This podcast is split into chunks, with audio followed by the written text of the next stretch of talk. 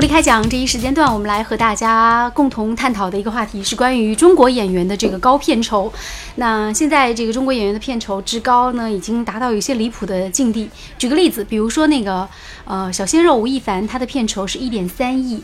然后再举个例子，比如说那个周迅，他演一部电视剧，他现在片酬已达到九千万。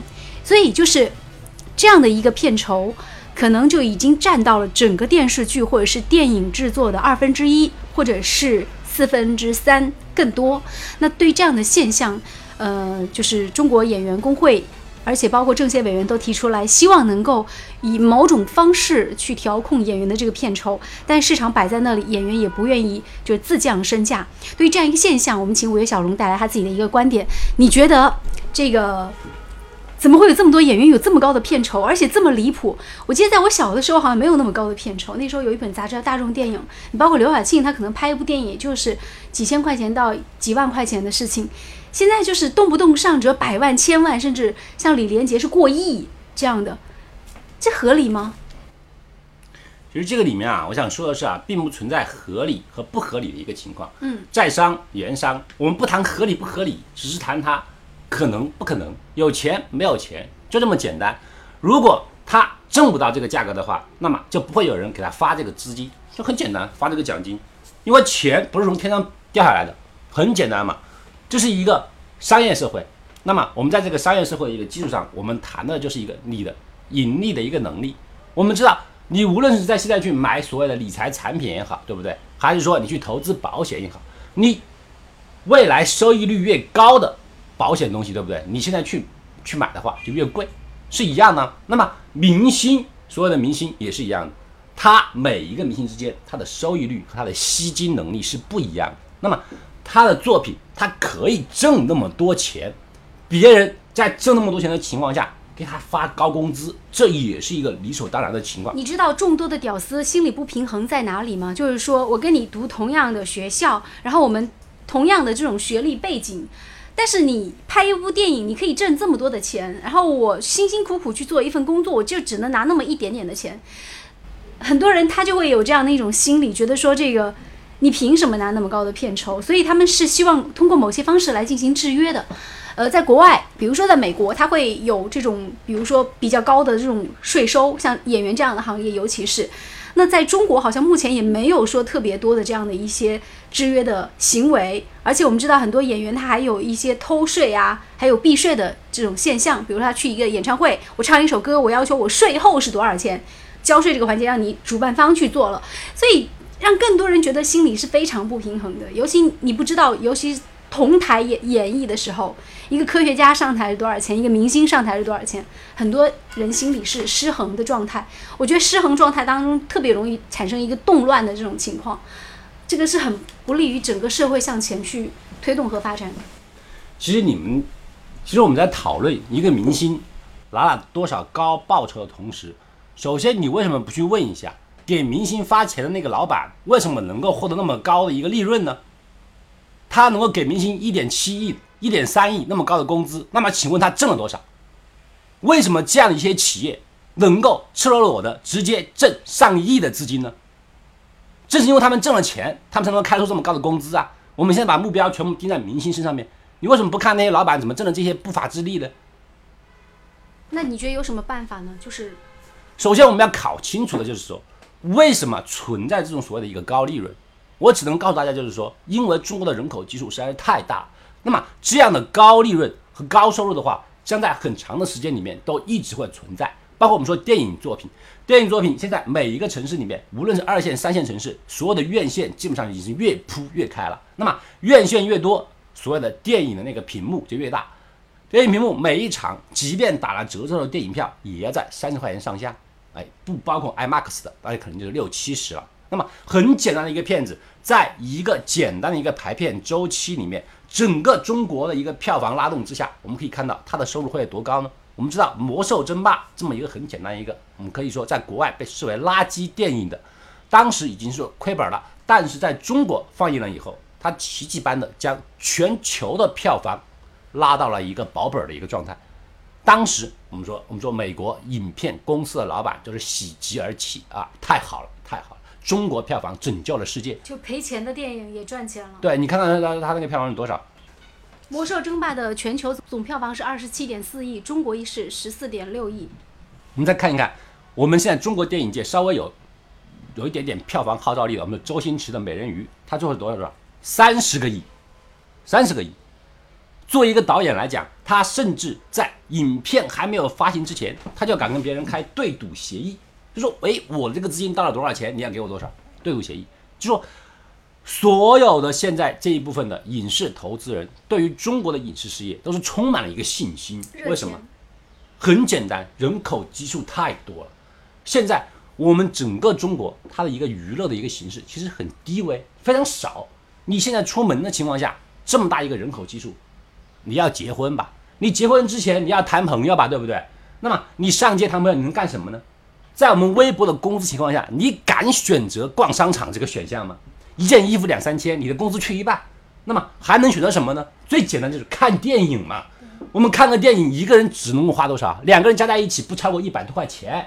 然后呢，再吃个饭，哎，两百多块，两两三百块钱，这个东西我们可以接受。所以，电影院这样的一个娱乐一种形式，基本上成为一个我们现在唯一可以选择的娱乐形式。但是我们看到国外的片子里面，可能更多的年轻人他们可以去选择，比如说有很多户外运动，去冲浪、去滑板、去骑马，然后去攀现在娱乐形式太岩，少了。嗯，去去旅游、去户外，就是他们可以有更多、更对拓展的选择。你现在如果我们把你的现在只能去看电影、吃饭、你把手伸出来的话，你可以想一想，我们现在能够选择的娱乐方式谈。恋爱，就等于看电影、吃饭你。除了看电影、吃饭以外，你剩下的逛商场这一点，我们可以基本上打一个叉。你说你千万别去，对不对？旅旅游也太贵了，并且这个方面我们基本上用淘宝代替了，我们可以用淘宝节约不少钱。嗯然后剩下就是旅游，旅游我们说旅游简直是一个无底之坑，所有的黑导游也好，黑线路也好，你去了景点以后，景点的高额门票也好，那就是一把一把的刀，你去了以后，直接一刀一刀的就把你削成片，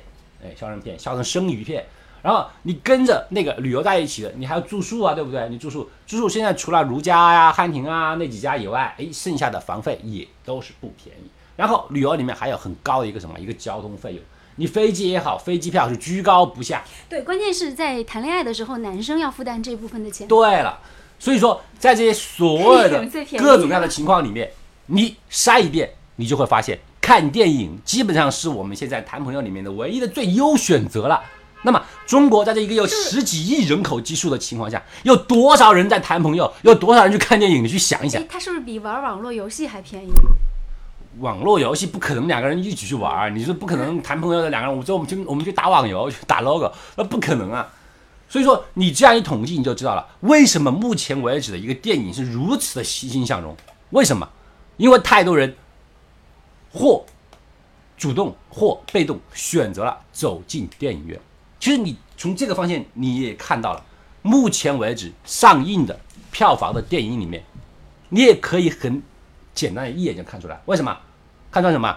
国产电影增多了，而且完全不用脑子的国产电影越来越多了。烂片，烂片堆成山，因为他们忽然发现了，咦，既然你不得不选择去看电影，那么到底你想看什么电影，你是无所谓的，你只要进了我的票房，买了我的电影票就可以了，大家都开心了。如果是作为票房保证的话，我觉得，呃，很简单的模式。第一，你有几个明星；第二，你有一些色情的这种场面。就明星就可以了，然后然后再互相吹捧一下，一些烂片就接踵而至，什么《封神演义》啊，什么我说一个烂片啊，我两只手都数不清楚，好多名字啊，好多名字我前面都不记得一些电影名字，破电影不知道的不都都上映了，然后呢，基本上很多电影都有相应的一个票房，不是因为这个电影烂到没人去看，而是因为别人无所谓，就是那一天只要有个电影院去坐一下就可以了。这是一个变成了一个约会里面的一个过程，就是我们去电影院坐一下，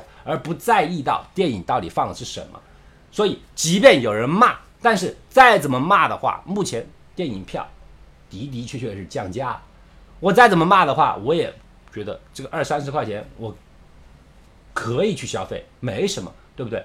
比起我动辄上千上万的那种支出的话，我可以接受。这是为什么？我想谈这个原因，就是说这些东西，中国娱乐的一个缺乏，导致了电影市场的一个火爆。电影市场既然已经火爆起来了，而且这种火爆是很可怕的。那个中国体育彩票，一个人投资两块钱，那么我们现在的奖池是上亿、上十亿，而现在我们每一个人电影票上面花三十、花四十，你可以想象，那么这些电影公司每个电影能够挣到多少钱？所以他们会毫不利息的给那些所谓的电影明星发上亿的工资，为什么？因为他挣钱了，他挣钱了，为什么不能去奖励他们别人？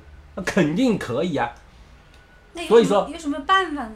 当我们在思考思考这些所谓的电影明星为什么能够、凭什么能够获得那么高的利润的时候，实际上我们首先，我觉得你首先要肯定一件事情，就是说，人家做这一行，他拿相应的高工资，首先我们认为是合理的，但是这种前提下是，这种前提是。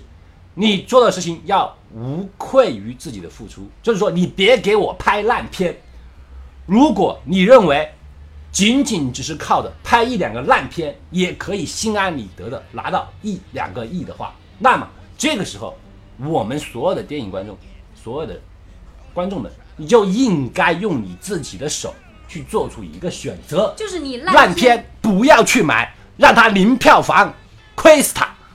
如果你不能够忍受那些完全不负责任的明星都获得自己的很高额、很高额的报酬的时候，那么你就为了这些明星，连那个二十块钱你都不要去用。只要大家都不买他那个二十块钱的票，那么他上亿的那个来源就会化于烟云。他们看起来很高额的工资，其实就是积累于我们每一个人手上的那一张票房。如果你认为他不够资格，获得相应的一个票房不够资格获得那么高额的一个报酬的话，那么你就不要给他投资一分钱，自然而然他的工资水平就会降下来，同时他甚至连工作都会没有。很简单，这样的作品出来一代骗到钱之后，他还胆敢出二代骗两次，只能够说明中国的电影观众太善良了，太愚蠢了。像《魔兽争霸》这种在国外已经被评为烂片。连成本都不能够保证的烂片，在中国能够打一个翻身仗，就是因为我们无数人愿意给他投资这么一个四十块钱。你不要看不起手中这个三十块钱，你可以让一个所谓的好莱坞的一个剧作，一个简直亏得没有裤子穿的一个剧作，翻本为盈利。那么你就想想，我们每个人手上这个三十块钱的力量有多大？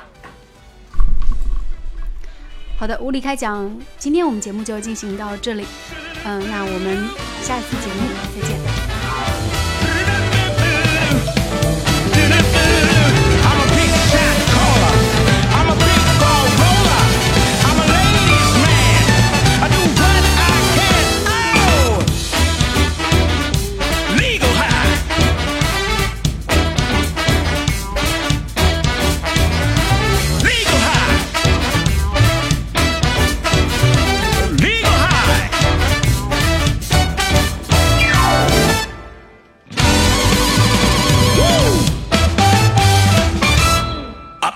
Objection overruled again.